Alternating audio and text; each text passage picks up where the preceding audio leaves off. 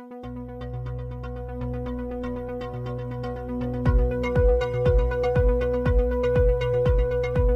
siamo di nuovo in diretta su Telegram per chi vuole venirci a trovare e questa sera ci è venuto a trovare qualcuno che poi presenteremo qui su Libre Podcast. Un saluto a tutti quanti, i nostri cari ascoltatori e cari ascoltatrici, chissà quante sarete là fuori, ma comunque io sono Stefano e dall'altra parte del microfono abbiamo Antonino, Federico e un ospite misterioso che poi andremo a presentare. E ci siete ragazzi? Tutto a posto?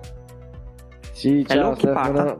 Chi parta? Eh, non so, adesso, adesso, vediamo chi parta, parta. io, eh, io ci sono, è un po' che stiamo facendo delle prove di collegamento e alla fine ci siamo riusciti.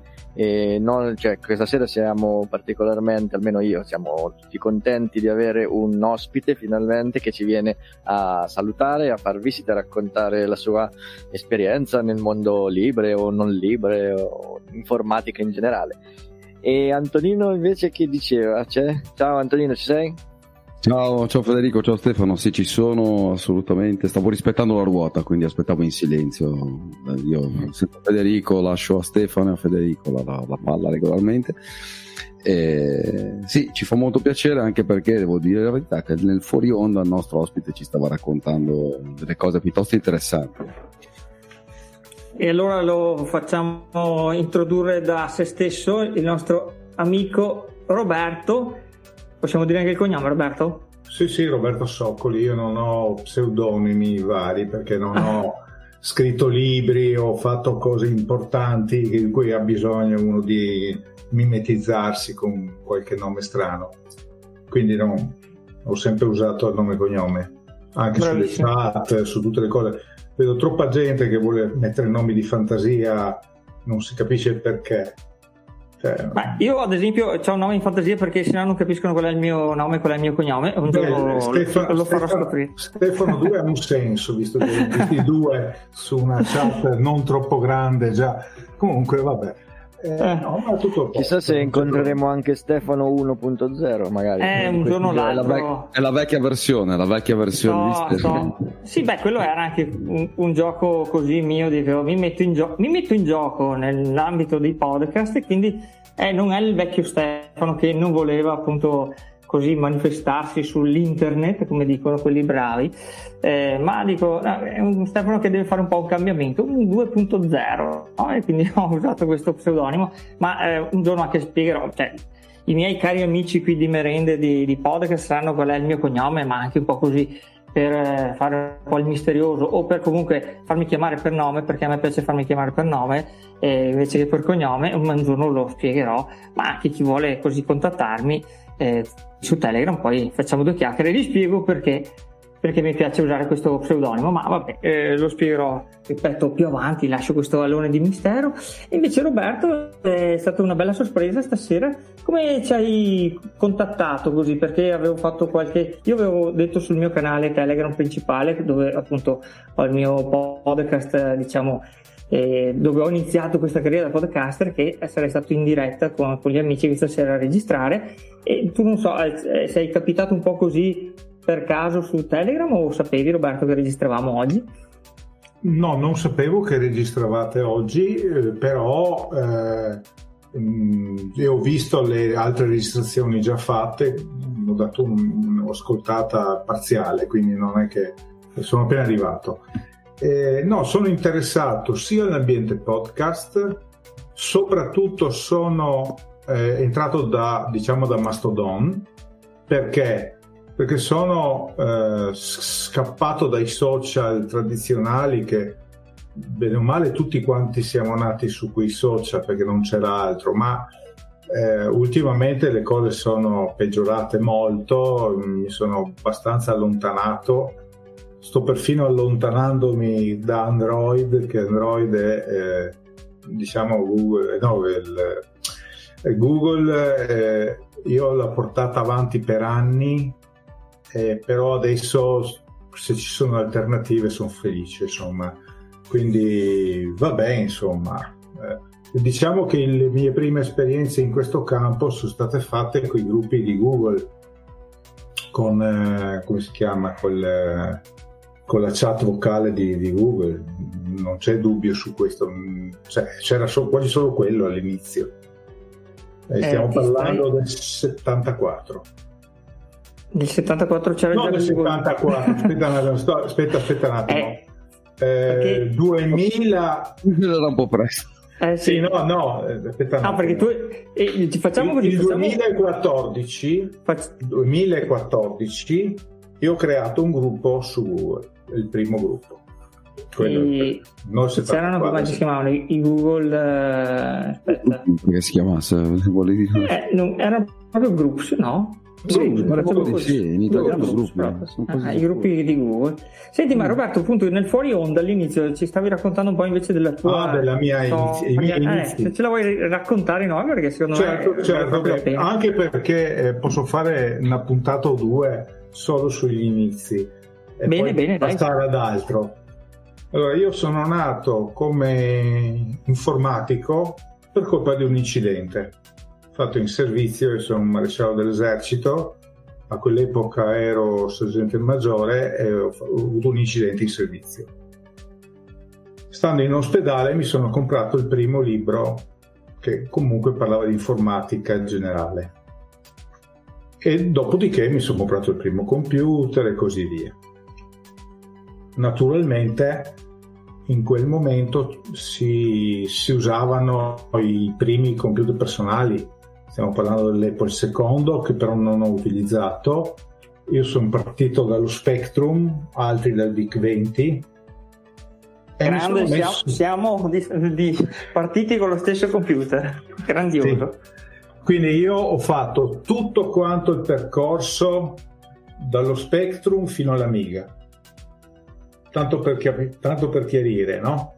Me li sono passati tutti e sono rimasto anche eh, sull'ultimo Amiga, quello prodotto in Italia, con la piastra eh, che ci sono dei ragazzi che di, di, Bassano che la producono ancora, o perlomeno la producevano pochi anni fa.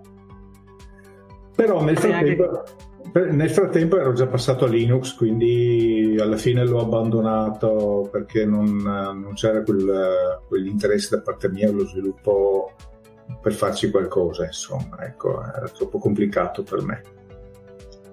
Ma diciamo che ho cominciato a fare i primi programmi con lo Z80. Poi mi sono comprato... Che programmini facevi, scusa? Allora, mi sono cimentato a fare piccolo. Capite che i programmini su videocassetta erano più che altro di studio, cioè non, non videocassetta, scusa, cassettina audio. Voi sapete che sì. c'era il registratore audio, quindi che cavolo di programmi puoi fare?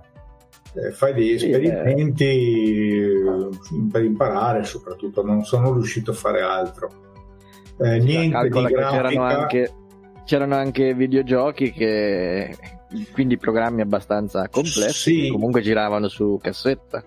Sì sì sì ma eh, diciamo che eh, il mio primo approccio eh, stavo studiando non ero in grado di fare nulla. Poi la mia esperienza è eh, partita sì sul computer ma quando dopo essermi rotto il ginocchio poi sono passato in ufficio.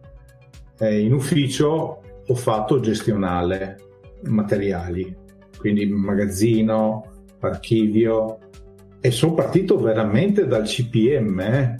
perché? Perché il, i primi documenti elettronici che viaggiavano erano semplicemente liste di materiali in un formato prestabilito che poi era il database 2 CPM, CPM è il, il, processore, CPM è praticamente è un sistema operativo basato sullo Z80. Il CPM è la prima del, dell'MS-DOS in pratica. Mm, era l'antesignano, mi sembra che l'abbia un po' copiato il DOS. Sì, sì, CPM, sicuramente. Cosa, cosa, ha copiato? Tutto. no, no. Eh, c'aveva dei grossissimi limiti, eh, sempre lo stesso discorso degli 8 bit. Eh, e, e quindi dopo siamo passati a 16 bit. Quindi era una, un, un, sistema operativo precedente a quello di Microsoft. E di chi era chi l'aveva sviluppato questo? Mm, c'era una ditta che aveva il sistema operativo che poi veniva implementato nelle varie macchine che lo implementavano. Eh.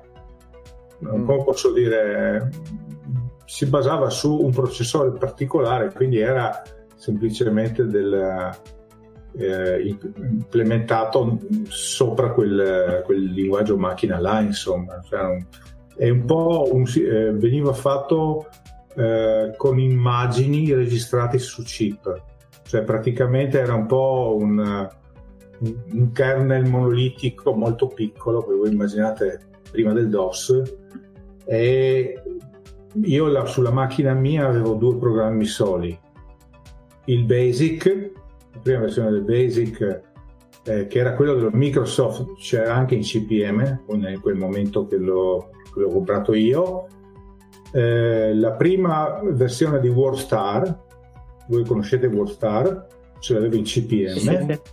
Sì. e poi Database 2.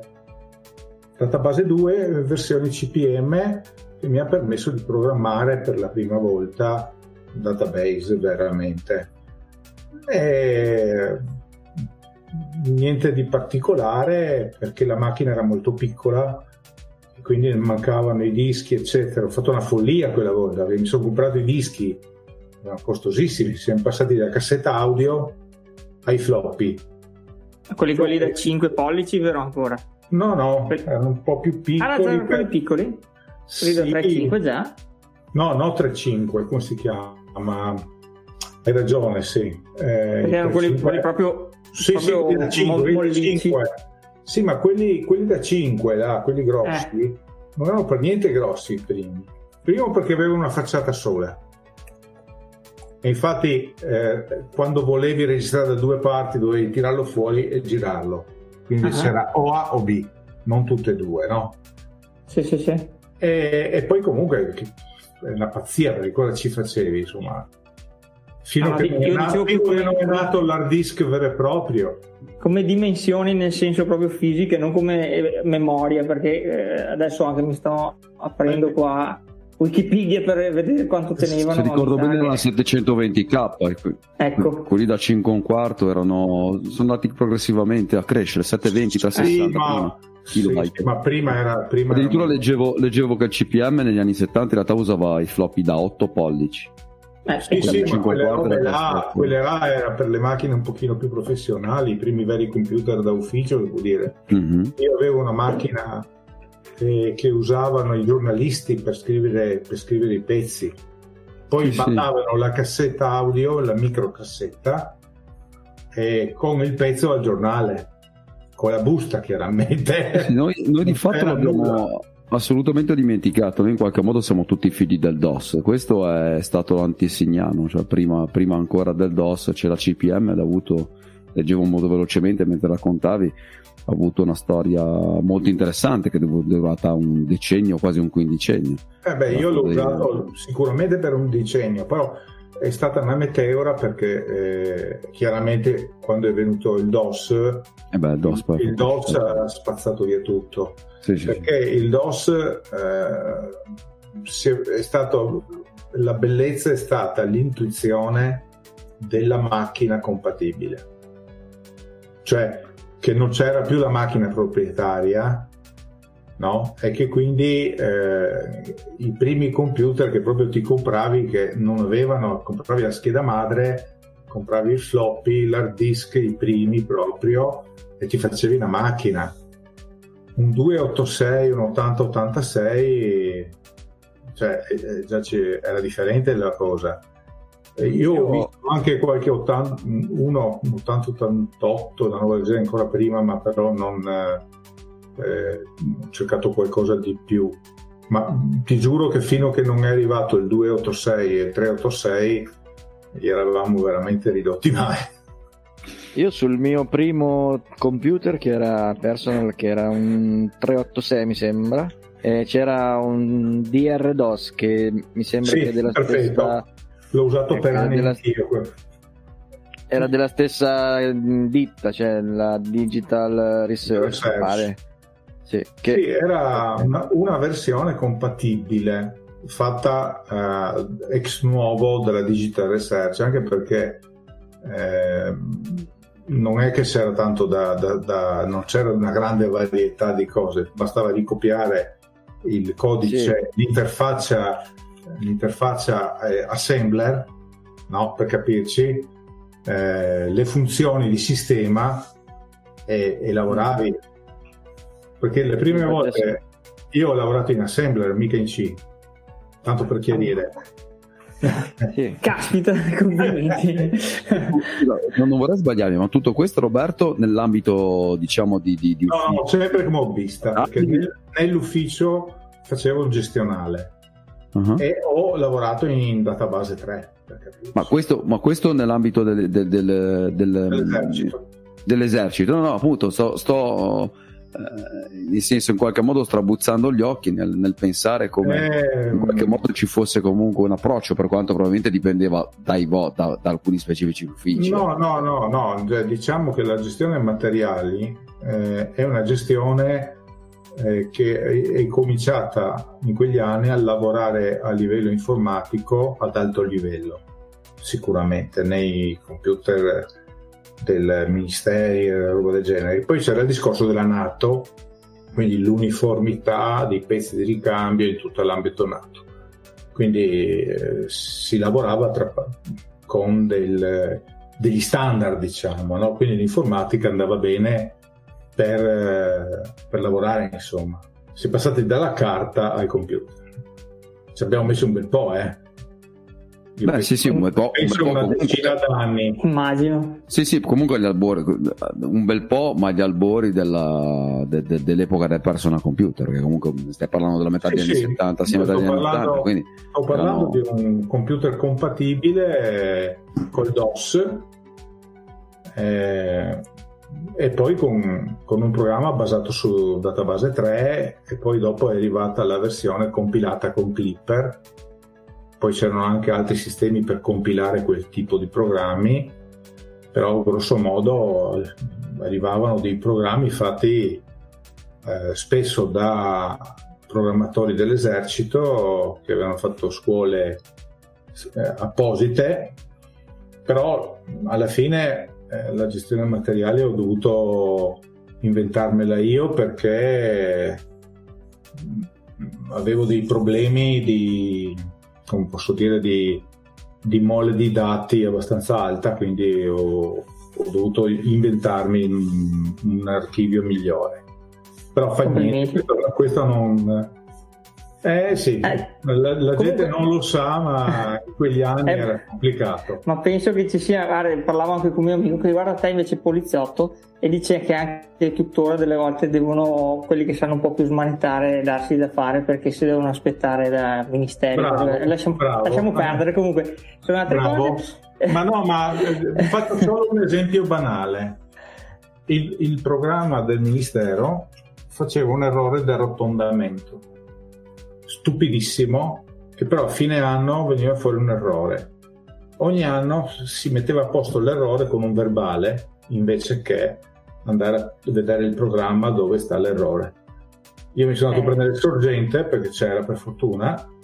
la versione 1 aveva il sorgente, le versioni successive no, però l'errore derivava già dalla versione 1 e quindi ho fatto un, uh, un programmino che mi fa il ricalcolo dell'archivio rifacendo il calcolo. Pensa a te. Senza quel programma là, senza quel programma là, ogni fine anno c'era bisogno di fare una, una correzione sull'archivio.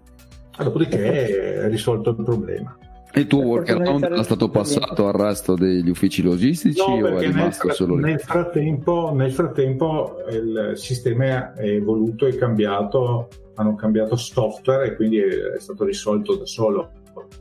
Ah, eh, diciamo, il problema riguardava più il passato, chi era indietro con la contabilità rispetto a, a chi, quei pochi che magari avevano la contabilità aggiornata all'ultimo anno. Io ho dovuto correre dietro per aggiornare e inserire la contabilità di anni, diversi anni, insomma, tutti insieme. Però mm, non, niente di complicato, è solo lavorare e basta. Niente di ah, per, fare, per fare un salto comunque nell'open source, sappiate che esiste pure il DOS, si chiama FreeDOS, cioè nel senso esiste anche da Microsoft, però ce n'è una versione open source che si chiama FreeDOS ed è scaricabile e installabile tranquillamente. Tra l'altro io ho una immagine, no? Perché ormai si può parlare solo di questo, eh, caricabile sul computer con i miei programmi dell'epoca, compreso l'archivio di database, cioè c'è tutto. Quello che usavo negli anni, prima degli anni 90, c'è, c'è ancora là tutto quanto. E non tutto tutto, ma la, il mio ambiente di lavoro l'ho per, per preservato, per capirci. Ma lo puoi utilizzare con un virtualizzatore, qualcosa di questo esatto. genere? Cioè... Sì, ah, perché okay. ho, un 3, ho un 486 ancora funzionante col DOS. Ah, caspita. Per, sì, però eh, ha dei grossi problemi, non so quanto dura, quindi... Eh, purtroppo. E, e, poi da là sei passato a Linux, dicevi? O, o, o, no, Linux a casa, Linux a casa. Ah, a casa lo utilizzavi? Ho capito che lo utilizzavi anche sul lavoro. No, ho detto che ho mh, mm, preparato alcune macchine per lavorare perché non c'erano le licenze, eh, erano le macchine prive di licenze, allora ho ah, preferito okay. mettere eh, licenze basate su, su Linux, però eh, per dire la verità eh, la gente non lo voleva e a quel punto mettevo su una qualcosa di differente perché devi capire che stiamo parlando dell'epoca in cui c'era Windows oddio sì, non neanche il Windows 3.1 avrai fatto, 3.1, dai, esatto, all'epoca di, di, era un client per DOS a tutti gli effetti. Sì, e quindi eh, i programmi, i freeware eh, viaggiavano su, su MS-DOS o su Windows eh, 3.1. Poi con Windows 95 ci sono rimasti an- ancora però dopo si è andati avanti velocemente, quindi non, non riuscivi a, a, cioè non potevi passare a Linux in un ambiente di lavoro, non te lo lasciavano fare. Ma il lavoro che, l'ambiente di lavoro che dici è sempre quello riguardante Ufficio. l'esercito?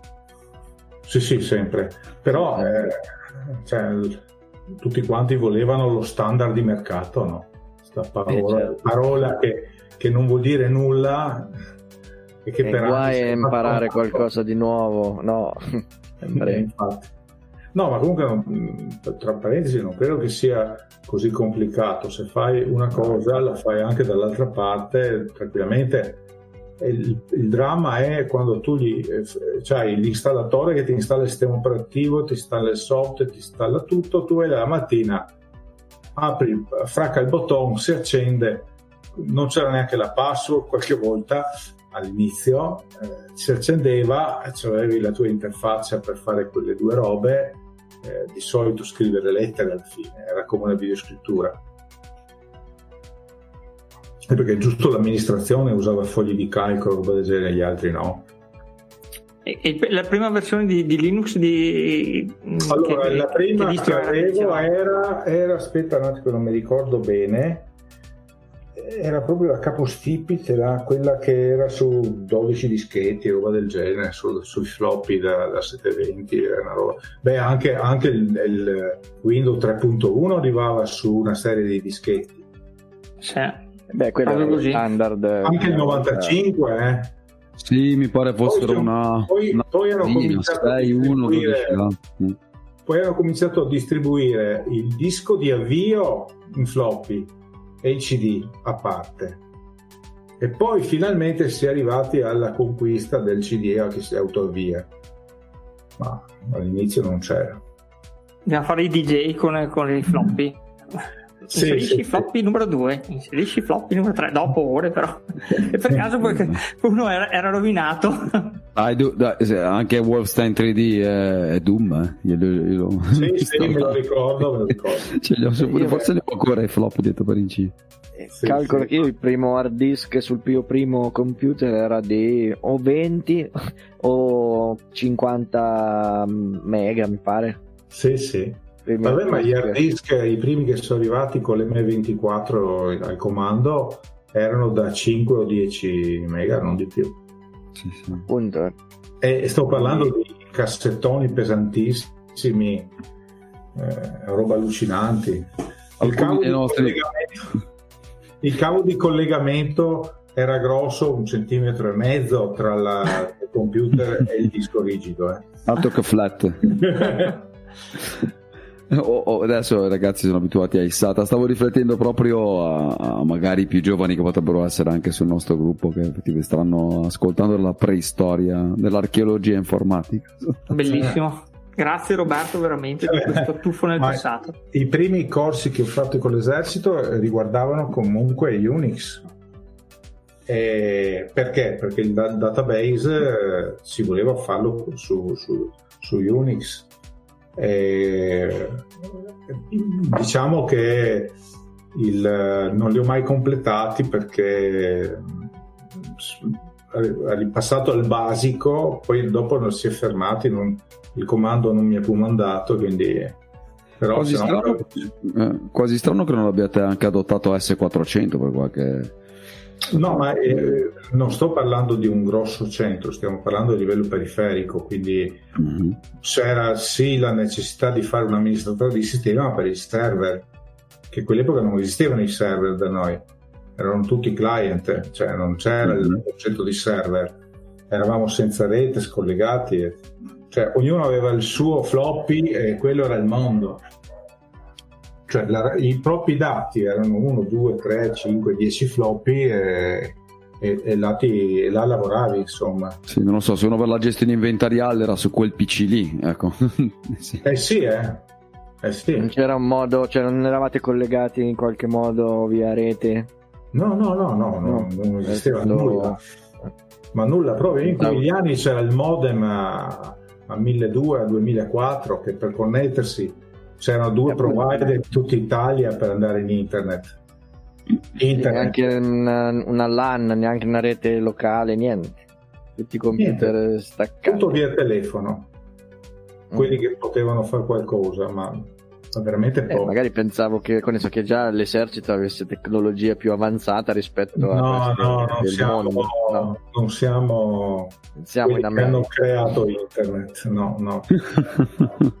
non l'abbiamo creata noi. Ormai l'Olivetti era già da tempo stata scartata come attività di eccellenza italiana, purtroppo.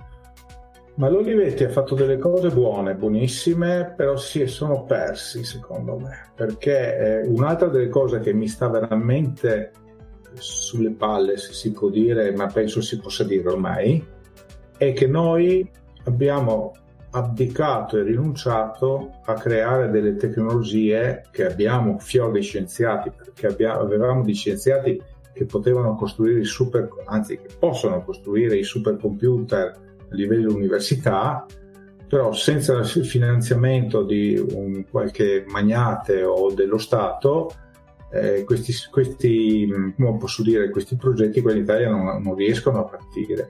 Eh, ma infatti cioè, all'estero, stai, parlando, stai parlando dell'attualità di fatto, infatti Roberto. No, no, ma io sto parlando anche di 20-30 anni fa o più. Sì, eh. sì, sì, sì, è oggi cioè, l'attualità. Questa, cioè, questo, questo, super intelligente che perlomeno è, fosse un bravo amministratore che mette i soldi di suo e che piano piano scala diventa Amazon per capirsi, no? Come è nata? Cioè, mica cioè, ci sono voluti anni, no? Per arrivare dove sono adesso. Però eh, personaggi del genere che prendono uno studio universitario molto buono, assumono ingegneri alla destra e a sinistra e costruiscono il futuro, e qua non ci sono. Qua non, non Beh, si riesce se posso, a... se posso intervenire un po', io ho sentito un po' una storia diversa sul discorso dell'Olivetti. Cioè, adesso non so se è complottistico o meno, poi, poi sentiamo Federico. No, scherzo. No, no, eh, ma io, ma... io, mi riferisco solo al prodotto, cioè per me della eh. storia dell'azienda mi interessa poco. Cioè... Eh, dipende perché sembrerebbe proprio che fosse stato messo i bastoni tra le ruote proprio dai nostri amici americani, da quello che dicono. Cioè, avevano visto Ma che l'Olivetti poteva che... diventare un concorrente e hanno fatto certo. di tutto perché poi venisse affossata. Eh, Almeno guarda... quello che ho sentito, su, penso, sul podcast di Data Nightmare. Eh, può essere, se, sono, se, lo sono guerre, fagoci, se lo sono fagocitato, guerre... se per quello. sì, è... ma le guerre vanno fatte e vinte. non è che puoi diciamo, partecipare eh, come comprimario, cioè sarebbe stata la necessità di fare un salto in avanti. Cioè, eh, eh purtroppo, ci... Penso che tu ci insegni se, se non c'è un governo dietro che ti aiuta. A essere... No, no, no, non sto parlando di governo. Il governo è utile, ma sto parlando che eh, purtroppo se tutti prime donne.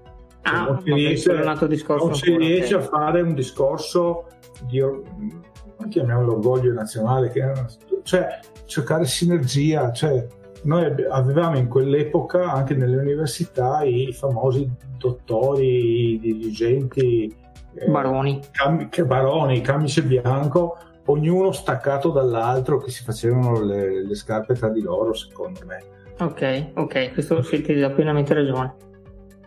È, una, è, un'impressione la mia perché io non sono nato in quell'ambiente e non ci sono mai transitato, anche se sì, ho studiato su testi universitari, eccetera, perché per forza di cose, però io sono un analfabeta, ok? No, no, ma tu hai, hai perfettamente ragione, hai inquadrato, hai inquadrato alcune delle radici storiche del problema italiano. Purtroppo l'Olivetti è stata proprio fisicamente eh, volutamente, adesso al di là anche del discorso americano, nel senso di eh, eliminare un concorrente, il fatto è che proprio in Italia non c'è mai stata minimamente l'intenzione di eh, aiutare un modello di industria che era intanto come, come modello di rapporto datore di lavoro lavoratori completamente opposto al modello Fiat.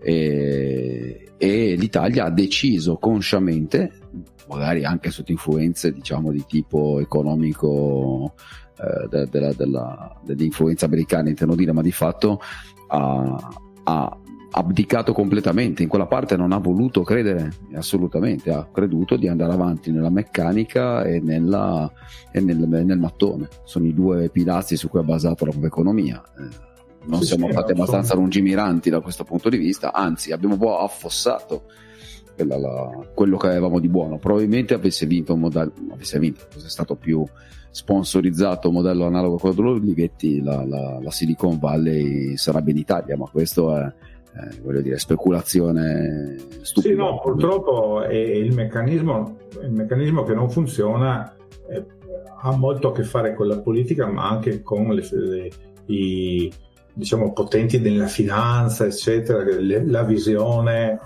eh, poi lasciamo perdere perché andiamo a infilarci in un discorso che sembra poco. Torniamo non, voglio essere, non vorrei essere visto che si parla di, ma... sì, torniamo, torniamo di, di, piacere per il podcast e l'ha citato Stefano Poccanzi eh, Data Nightmare te lo, è da, da suggerirti pienamente è un podcast sì, che tu devi seguire non so se lo segui già ma è da, assolutamente da, per te da, da, da ascoltare. Eh, ci riesco, metto anche la puntata. Di Runtime ah. Radio. sì, sì, eh, io condivido le puntate in cui parlano di Olivetti se ci riesco. Stasera proprio parlando di Windows, eh, Windows stasera Stefano, se parliamo, se parliamo, di quello è molto bella la puntata di Brand, eh, come si chiama? Porca miseria, che adesso mi scappa il nome. Ehm, quel, quel podcast ben fatto, le storie di Brand, qualcosa del genere? Eh, in questo momento mi trovo preparato, maledizione. Con tanto, di, con tanto di effetti, è molto bello, molto ben narrato. Eh, ne ha fatto una splendida, direi in due parti addirittura. Tra padre e figlio, un, forse addirittura ah, superiore. Eh, sì, sì, sì, è recente. Mi sfugge perché ho, ho presente Quello... questa qua di Data Night. Adesso metto le, perché hanno fatto proprio una, una serie. Ragazzi, non, non sì, eh, io direi di continuare perché certo, il, certo, Roberto, i tempi sono quelli che sono. Io vorrei arrivare velocemente ai giorni nostri. Sì, anche perché tra un po' mi sa che chiudiamo anche la trasmissione. Infatti, e niente, quello che posso dire è che eh, sono mandato via dal, dal mondo diciamo squisitamente commerciale eh, già da molti anni prima del, del, di andare via dall'esercito, perché l'ho messo in pensione, ma eh, ho fatto un brevissimo trascorso in, eh, in, in, Apple, però non mi sono trovato, anche se era un sistema più che altro per avere il portatile. Non so se avete presente i primi mattoni bianchi della Apple, che erano sì, pesantissime, sì. ma belli come struttura, materiali, quant'altro, però eh, anche là sei costretto a, avere il software, quello che dice la piattaforma, insomma, ecco, cioè non, eh, già mi stanno sulle palle ormai i cellulari cinesi che ti costringono ad avere tutto un ambiente, cioè cerchi di non avere l'ambiente del, del, di, di, Google, però devi prendere l'ambiente, l'ambiente cinese o l'ambiente di qua, l'ambiente di tutti quanti ti vogliono far fare tutte le cose nel loro ambiente. Non c'è, c'è nessuna scelta. C'è il cellulare quello Linux, no? Il PinePhone. Ce l'ho, ce l'ho. No, io ce l'ho. Anche quello. cellulare. No, eh, comunque tutte queste legaci che abbiamo anche perché le cose sono molto complicate, vogliamo vivere in maniera complicata, vogliamo che tutto quanto parta con un pulsante, che le applicazioni tu puoi chiamare eh, con la voce e quindi ci poniamo nelle condizioni di essere condizionati, cioè poco cosa fare. Comunque Linux io ho provato di tutto, poi adesso sono fermo su un'interfaccia tradizionale su Ubuntu. Uso Mate, conoscete, ah, sì, è sì, molto sì, semplice, molto tradizionale, completo, sempre ben aggiornato. Ogni tanto faccio qualche prova altrove, ma a me interessa la funzionalità base.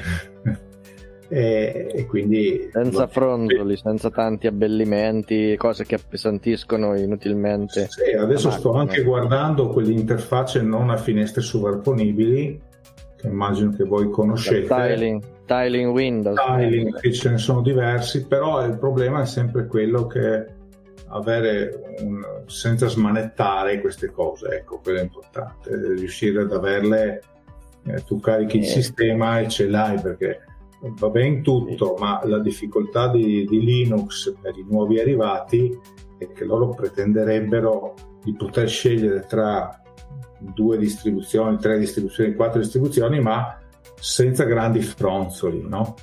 E con tutto già più o meno già sistemato. Adesso sono moltissime già pronte per un uso normale, quindi eh, se uno se viene, prende dalla fregola del aggiungere qualsiasi programma, visto che è free, eh, e poi non sa cosa fare, ma vabbè.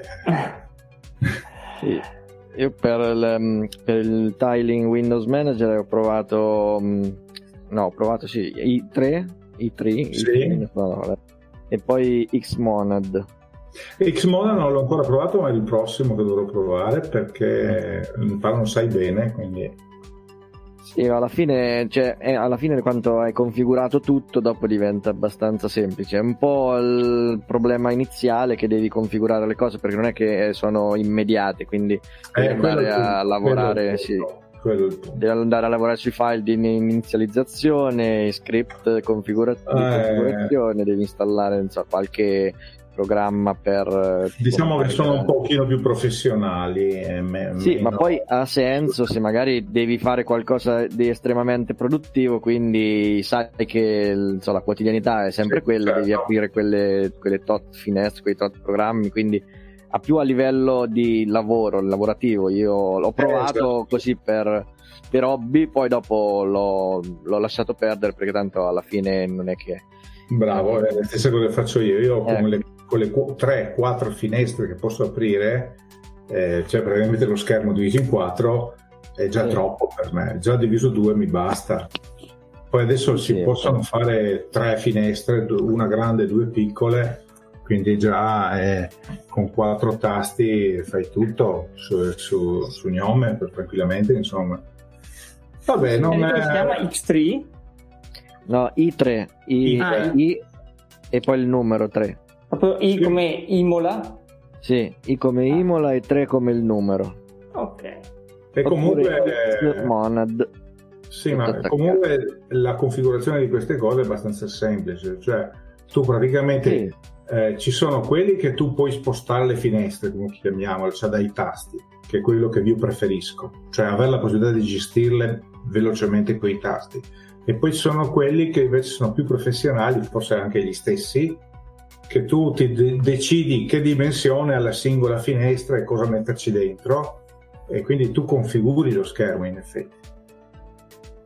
Sì, sì, poi dopo anche lì c'è varie combinazioni no, di tasti che te la allargano, te la stringono, poi c'è la possibilità di cliccare so, control e il tasto del mouse per, per renderla flottante, la puoi ridimensionare pure. Certo. Cioè, ho visto ci sono varie, varie possibilità. Sì, trovo un po' ridicole le, le avere eh, adesso quasi tutti i sistemi hanno 3-4 schermi, la possibilità di passare da uno schermo all'altro, no? che è già sufficiente, molto, cioè passi da uno schermo all'altro e, e funziona tutto, anche il taglia e incolla, eccetera. Quindi eh, riesci a gestire anche su uno schermo in portatile abbastanza bene, il, però poi avendo io uno schermo sul computer abbastanza grande, meglio le finestre, insomma, ecco. Vabbè, comunque... schermi virtuali o cioè desktop virtuali oppure desktop proprio no virtuali virtuali, virtuali, virtuali. Cioè, nel senso che eh, sposti su un altro schermo sì, no? no, sì, sì eh, va bene però perché sul portatile uso può fare questo cioè cambia lo schermo cioè tac tac sì, passi da un ambiente all'altro, magari uno schermo lo uti, utilizzi per una consultazione, l'altro per, per, elaborare un qualcosa, il terzo per ah, svago. Per dirne una, per dirne una eh, apro due cioè dei sorgenti e li metto uno con, vicino all'altro, li scorro lavorando per le varie versioni. Mm. E poi ho invece il, la compilazione su un altro schermo, cioè sono due attività completamente differenti, quindi sì puoi benissimo scambiare schermo. Eh, e stessa cosa se poi dopo che hai il, che so io, il browser che ti arriva un'email, le mail ce l'hai sullo schermo ancora, insomma, ecco, semplice, insomma, niente di complicato. Su cosa stai lavorando attualmente che parli di compilazione, sorgenti, eccetera, in generale? Roberto? Allora, io eh, dovete capire in questo momento sto facendo, eh, diciamo, portando avanti il mio hobby, non è quindi un'attività professionale, e io ho fatto tutto un percorso che non c'entra col computer eh, negli ultimi dieci anni abbondanti. Mi sono avvicinato a, eh, diciamo, eh, non tanto alla politica, ma mi sono avvicinato all'ambiente degli attivisti pro democrazia. No? Quindi ho potuto analizzare con dei gruppi internazionali europei eh, anche in conferenza e, e, lavorando con gruppi italiani, eh, diciamo varie eh, tipi di diciamo, protocolli che riguardano la democrazia, l'uso dei gruppi, come funzionano, come non funzionano, come prendere decisioni, come votare, tutte queste cose qua, no? Cioè i meccanismi su cui si basa la convivenza, diciamo, civile e devo dire che è un caos totale. Cioè, eh, quello che chiamano democrazia non è assolutamente la democrazia. Però questo è chiaramente un altro podcast da fare. Cioè, sto occupandomi di studio sui sistemi elettorali da 4-5 anni e ho fatto una serie di programmi proprio per andare dietro alle possibilità che si aprono se scegli certe, certe procedure rispetto a certe altre. E quindi ho programmato due interfacce, grosso modo. Una l'ho abbandonato, la seconda adesso in questi giorni, questi giorni, diciamo in questi mesi per dire la verità, che risolve alcuni problemi trovati nel passato tramite la sperimentazione. E quindi l'idea, ve lo dico perché siamo su Telegram, e di costruire, basandomi sulla libreria che non c'entra niente con Telegram, creare un'interfaccia di voto su Telegram per i gruppi, in maniera che la gente possa conoscere il sistema, valutarlo, capirlo e usarlo perché funziona. E quindi praticamente ho inventato un protocollo e sto portandolo a compimento come software. Tienici informati assolutamente. no, eh, non c'è il problema, cioè io mi sto avvicinando anche alla possibilità di fare podcast, podcast proprio anche per poterlo spiegare al di là del, degli scritti che ho già preparato.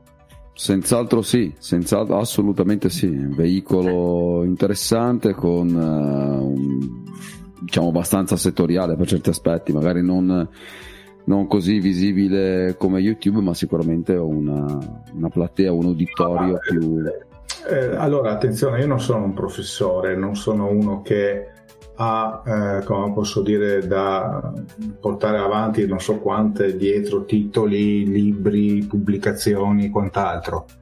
Io mi sono basato tutto allora. sul lavoro di altri, studiandomelo, eh, cercando di capire i problemi che ci sono. Sono sicuro che ci saranno un sacco di professoroni che hanno studiato la materia meglio di me, e, eh, però eh, io ho cercato di utilizzare il sistema togli quello che è inutile, fallo il più semplice possibile, evita i casini, evita di eh, farti dei problemi su cose che non hanno senso, perché purtroppo succede proprio esattamente così, cioè si fanno i problemi per cose che non hanno senso, posso fare una serie di esempi ma non so se è il caso, e eh, togliendo via questi problemi, semplificando e mettendolo a disposizione di chiunque possa capire eh, semplicemente, viene fuori una cosa eh, carina e che funziona bene. Però eh,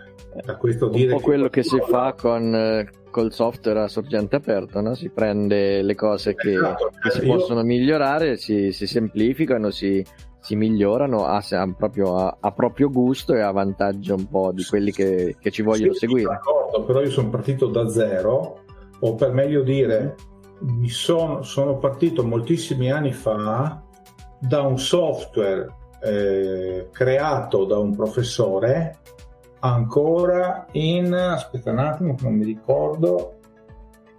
Eh, come si chiama questo sistema? Cobol. no, no, no, mettiamo là, eh. Cioè, eh, cioè siccome, siccome, a livello di, a livello di pro... eh, bravo il Pascal. Ecco. Turbo Pascal. Turbo, Turbo Pascal. Pascal. Sì che tra l'altro io ho programmato in Turbo Pascal prima e quindi quando sono trovato avanti sto sorgente mi sono studiato anche con molto interesse perché c'erano delle tecniche che non conoscevo nell'uso del, del trattamento dei dati, quindi cioè, non, non, è, non, è, stato male il passaggio.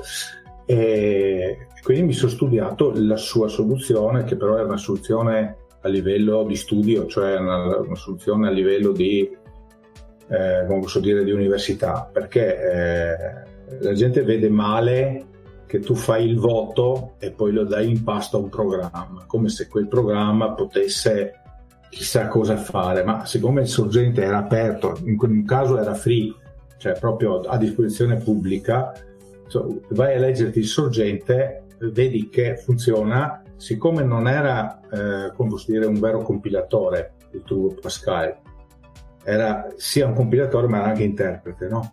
Quindi in pratica eh, eh, chiunque poteva prendersi il sorgente, passarlo dentro nel, nell'interprete e, e, vedere che funzionava. Cioè, la stessa cosa lo sto facendo io adesso con una tecnologia molto più avanzata, ma eh, sempre con lo stesso principio, molto semplice e riproducibile. Bene, e si basa su un protocollo, chiaramente. Possiamo avere materiali per un po' di puntate. Se vuoi anche tu intervenire nelle prossime puntate, Roberto, noi di solito io... registriamo il giovedì, ma stasera è stata una cosa così eccezionale, abbiamo fatto il venerdì.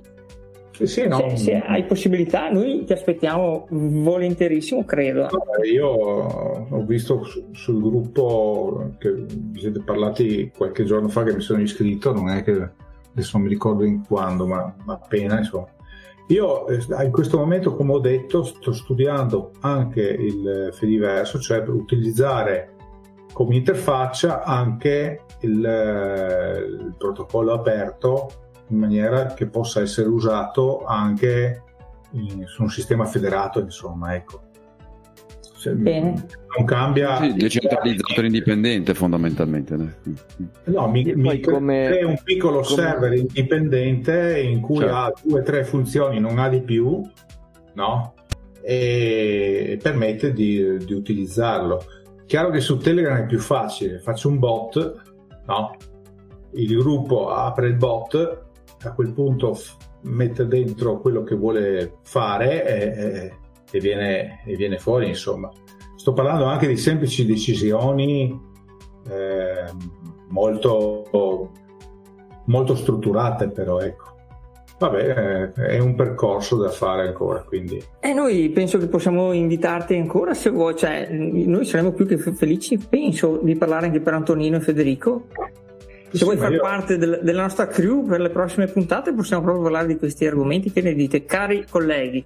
Ma guarda Roberto mi permetto di dirti una, una cosa se può essere un suggerimento tu magari podcast ne hai già sentiti eccetera ma se non hai ancora deciso di, uno tu, di farne uno tuo e vuoi usare un po' di passami il termine di palestra perché eh sì, il, percorso, il, percorso, che stai, per, che stai facendo in questo momento eh, sarebbe interessante proprio condividerlo. Tu adesso stai dando anche tutta una serie di eh, questioni tecniche per scontate e hai dato, di, ovviamente non potrebbe essere altrimenti, dei brevi accenni così eh, in, in, pochi minuti tra noi in amicizia, però eh, sicuramente ci sono le basi per costruirne una narrazione, non per, come dicevi tu, dover insegnare qualcosa, a parte il fatto che c'è anche da insegnare, ma non è questo lo scopo. No, ma non è lo scopo di insegnare, lo scopo Però, è narrazio- la narrazione. Esatto, la narrazione, se tu, esatto, se tu la parti dai eh, concetti di fondo, poi magari se vuoi ne possiamo, far, possiamo anche farti da da, da, da, controparti, ad esempio sottoscritto per formazione magari sulla, sulle teorie in qualche modo. Certo, ma io ho già scritto, io ho già scritto un libro Ottimo. disponibile su Telegram. Benissimo. Condividi, eh, condividi diciamo. il, mio, il mio diciamo, libro è praticamente una serie, a parte che l'ho, l'ho fatto varie versioni, ma attualmente il viaggio su Telegram e su un gruppo, su un canale che sto costruendo proprio per divulgare quello che sto facendo. Benissimo, allora mettiamo, guarda, facciamo una cosa. Federico anni fa eh, ehm, fece una serie di podcast in cui leggeva testi di altri di cui aveva chiesto l'autorizzazione. Magari a questo punto Fede potrebbe essere una... Vabbè, ma eh, diciamo chi vuole, chi vuole, andare al di là del, della parola fa più facilmente a leggere i testi che ho, pre- che ho preparato Certo, Beh, diciamo la parola, la parola, secondo me è giusta eh, per spiegare qualche volta i testi già che uno ha letto, perché oggi vogliamo parlare di questo step. Eh, ci, magari uno la prima volta dice allora se voi siete interessati eh, potete documentarvi su questa pagina web, su questa eccetera. Mi spiego, cioè non è che noi siamo la scienza in assoluto eh, dobbiamo dare anche il, i riferimenti che noi abbiamo seguito. Sì, sì, sì. E quindi, così che si fa. Eh, assolutamente, io non voglio insegnare certo. niente, cioè io voglio mettere insieme un percorso di studio mio con un percorso di attività che mi ha portato a, a, a certe decisioni, a certe non più che altro decisioni, all'implementazione attuale. Eh, ma guarda Roberto, alla fine ognuno impara quello che vuole imparare, nel senso che mm, certo. mh, giustamente tu hai detto io non mi pongo come un professore, però hai comunque tante cose da eh, condividere almeno e eh, appunto eh, eh, su cui riflettere o anche su cui imparare, perché no? Quindi eh, no, questo no, è bello no. anche dei tempi che viviamo, che una volta appunto c'erano quei fa- quattro floppy, adesso per fortuna con internet c'è la possibilità di condividere tantissimo sapere come il tuo. Sì, ma um, diciamo che eh, siccome il mio è un po' artigianale il discorso, sono fuori dall'ambiente universitario, fuori da... quindi eh, non mi pongo in relazione con quel mondo, sto solo parlando di un lavoro e di un'attività che ho fatto negli ultimi anni e, e vorrei portarla a termine nel, diciamo, nell'ambiente dei social quelli che dico io, non tutti, e, e darla a disposizione di chi ha bisogno per qualche motivo.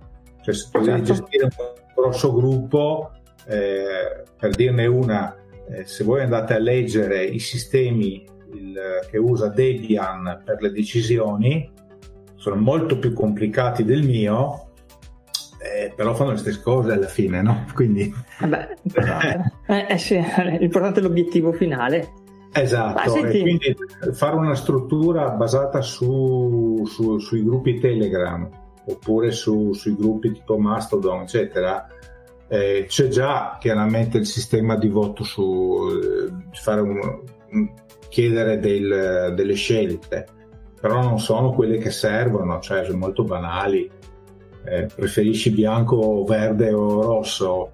Eh, è una cosa banale, se fai uno più uno fa due, non c'è programmazione. Sì, è il, classico, è il classico polling per i sondaggi, dai, per piccoli eh, sì, sondaggi. Ma io non sto parlando di questo, sto per esempio parlando di costituire dei board scelti proporzionalmente tra gruppi grossi in cui si preferisce non avere il capo, ma avere la gente migliore che puoi trovare per mettere in quella posizione. Quindi tutto un, dei meccanismi di voto che vanno a finire su delle eh, dire, su dei pesi.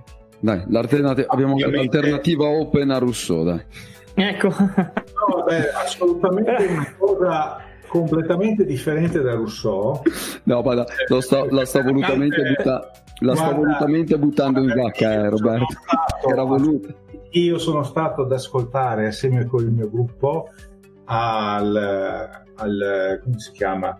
Al, come lo chiamo? Alla convention annuale sulla democrazia che viene fatta in Europa, no? E c'era Casaleggio che ci spiegava come funziona Rousseau, cioè praticamente non ci ha spiegato niente. A questo eh. punto della, della, della, della, puntata dovrei chiedere al nostro regista editor Federico a quanto siamo qua con, con, le, con le tempistiche perché eh, possiamo parlare 50, per 4 ore se andiamo avanti. Siamo 56 eh, siamo minuti 56 circa. Minuti. Eh, mi sa che siamo ormai al limite della siamo... puntata.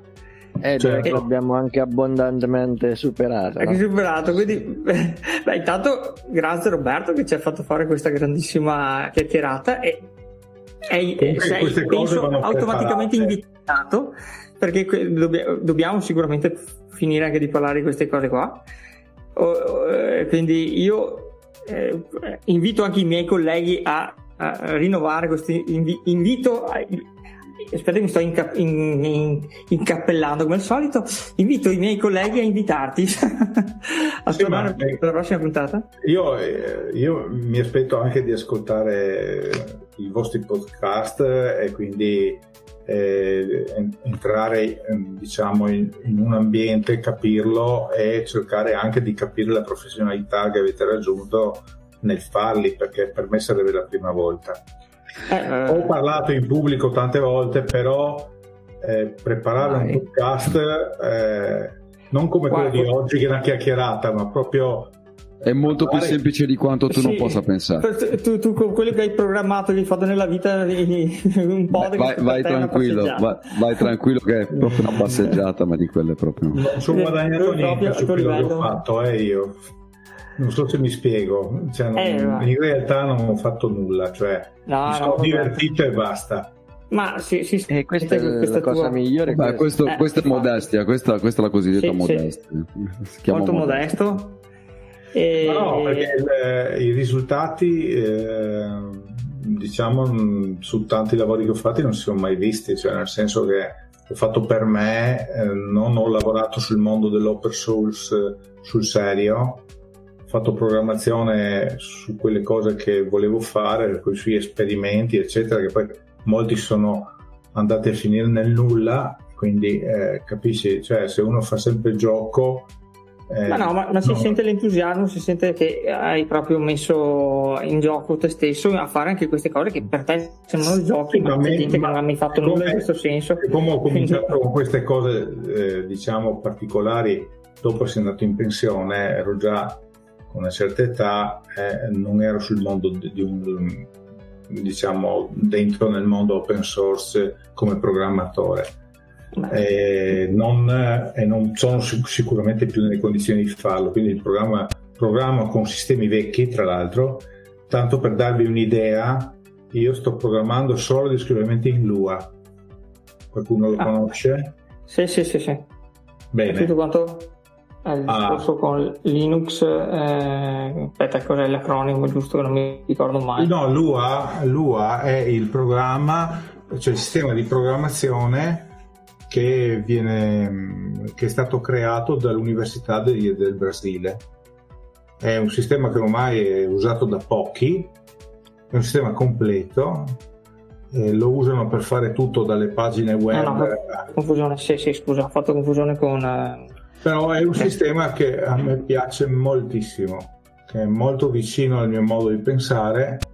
Eh, attualmente è tutto fatto eh, quasi sempre come script, cioè quindi ha, una, ha un'interfaccia che accetta gli script e che può essere inserita anche in un browser web, ma in un server tipo per fare il bot. Eh, praticamente è uno script che gira.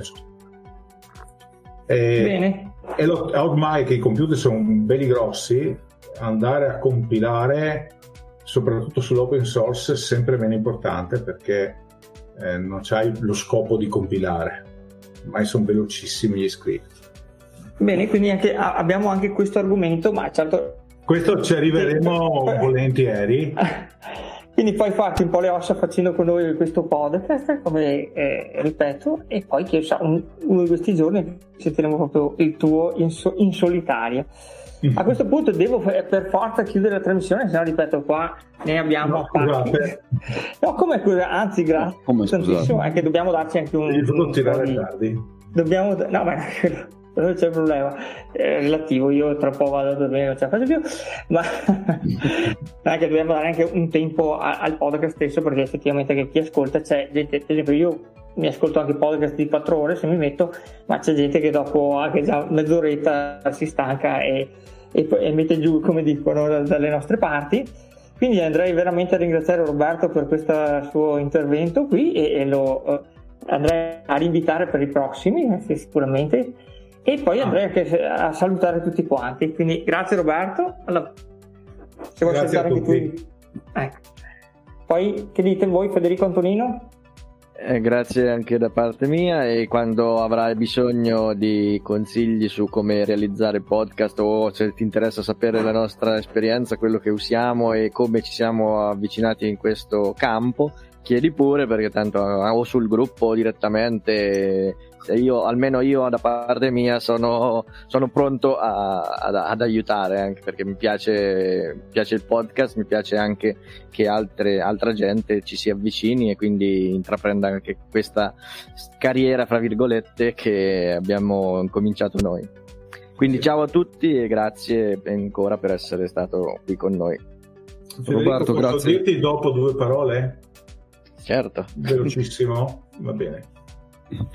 Roberto, grazie, grazie mille anche da, da, parte mia perché il tuo intervento comunque in uno spirito pienamente open, al di là del tipo di licenza usata, ma di fatto lo spirito è assolutamente quello della condivisione, eh, anzi proprio del movimento per gli altri in, in senso alto. Insomma, abbiamo parlato anche di democrazia, di sistemi comunque legati a espressioni della volontà delle persone, quindi eh, senz'altro gra- grazie, grazie davvero perché è un intervento anche interessante per i contenuti così diciamo di tipo storico eh, del tuo percorso, però cioè, insomma, la, la, la, la, parte conclusiva in realtà apre scenari belli, mm, penso che saremo tutti noi tra disponibili a, a insomma, d'altronde Libre Podcast è libero per quello, quindi ancora grazie, sei senz'altro invitato, poi vedremo, ci sentiremo.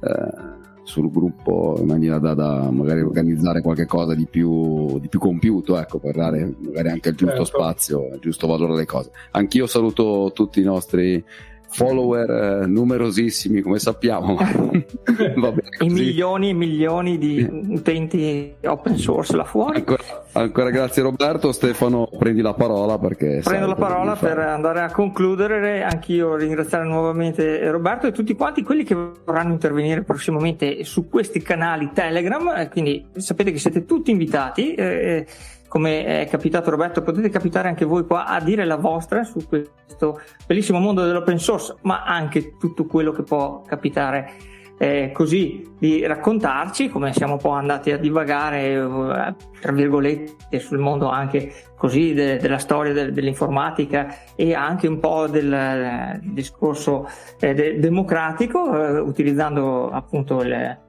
eh, lo strumento bellissimo del, del, della programmazione e quindi non resta altro che risalutarvi tutti e lanciare la sigla